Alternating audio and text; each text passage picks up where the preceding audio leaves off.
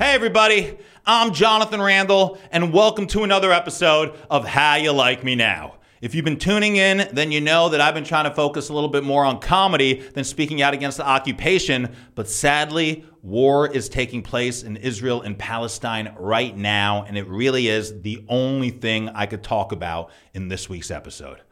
Over 1,200 Israelis have been killed since Hamas attacked Israel, and over 1,000 Palestinians have been killed in Gaza by Israeli airstrikes in retaliation. And only more death is coming.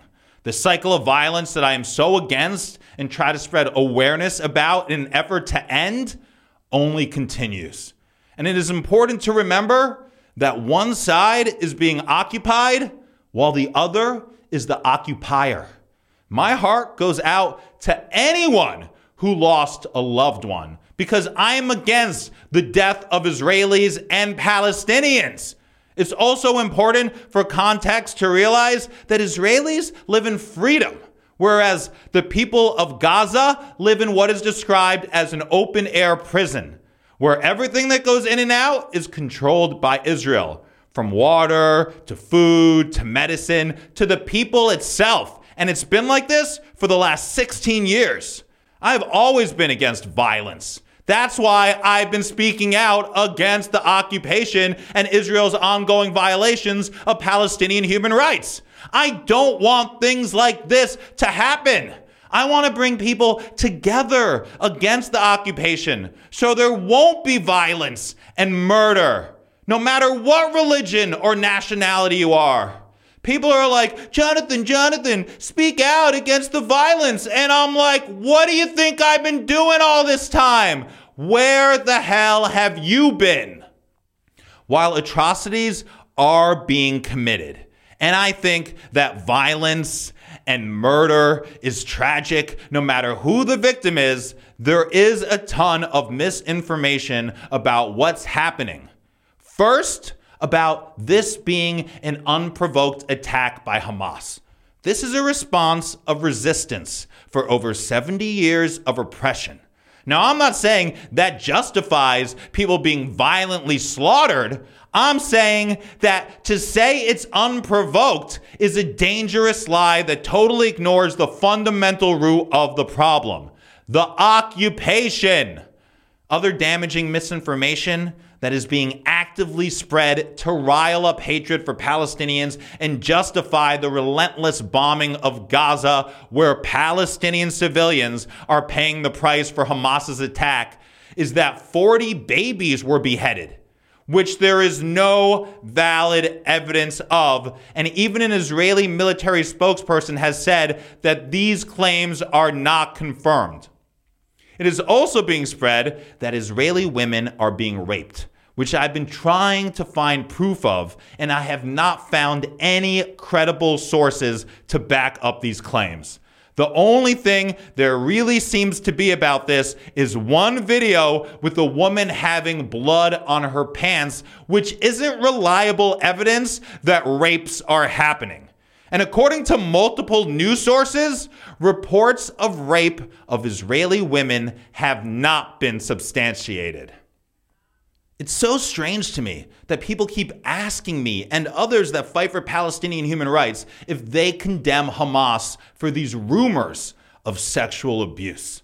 It's totally insane because, of course, we're against it.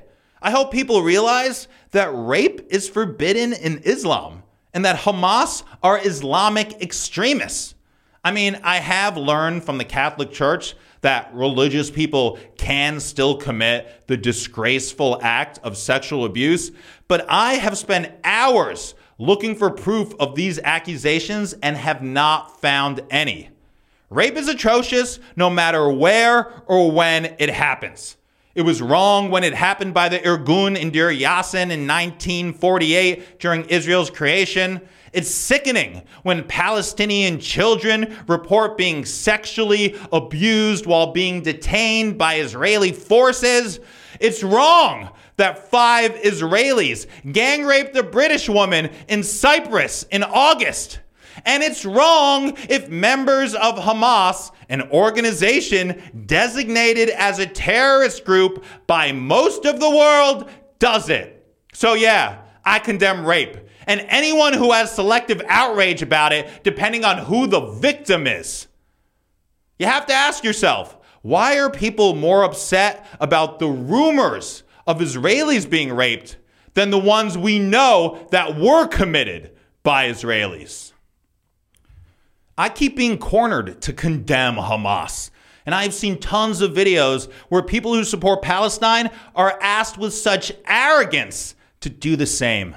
I have spoken out against Hamas's methods many times. But from now on, whenever anybody asks me to condemn Hamas, I'm going to say to them, hey, no problem right after you condemn Israel for apartheid and the ethnic cleansing of Palestine in the ongoing Nakba that has been happening for the last 75 years.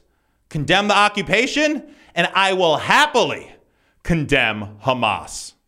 I'm no fan of Hamas.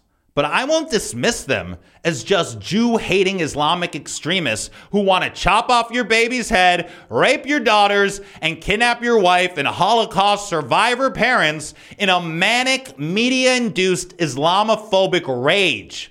I am against their violence and horrified by how little they seem to value life. Their methods are horrific as are the ones Israel uses on the Palestinian people and has been doing so for the last 75 years.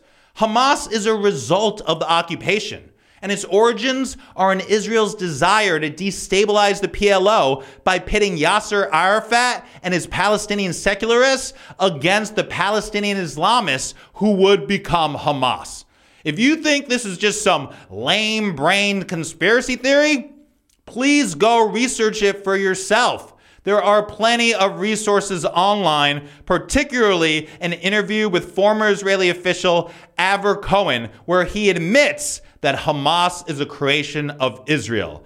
People want to put all the blame on Hamas, but they were not even created until 1987 while the displacement of the Palestinians goes back to 1948 when their catastrophe started. And the occupation of the West Bank and Gaza started in 1967. How is Hamas to blame for something that started before their very existence?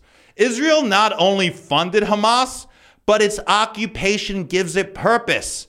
Blaming Hamas is like blaming a bullet but totally ignoring the gun and the company who made them both.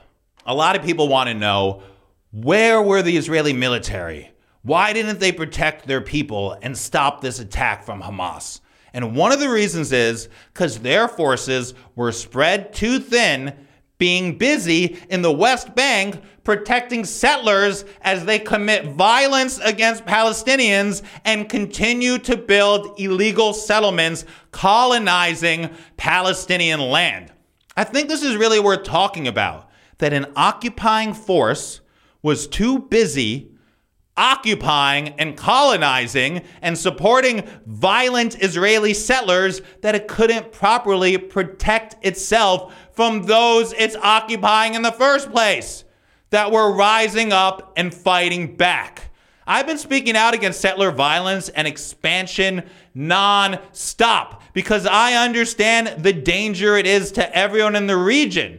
When it comes to blame for what's happened, all roads lead to only one place, and that's the occupation. I want to be clear. This isn't about being on Palestine's side or being on Israel's side. It's about being on humanity's side. And that's why we must all come together against the occupation so all people can live in safety and dignity together, side by side, in peace and prosperity from the river to the sea. Check me out on social media across all platforms at Jonathan Randall. Please support my Ko-fi page. I will put the link to it in the description. I know people are hurting, but this isn't the time to be spreading hate and vengeance. This is a time to be spreading love and a message of peace. If the pain of the violence and death that both sides are experiencing can have one positive result come out of it, then it would be bringing us together to create a better future for all, no matter what religion, ethnicity, or nationality you are. Be safe out there. I'm Jonathan Randall. How you like me now?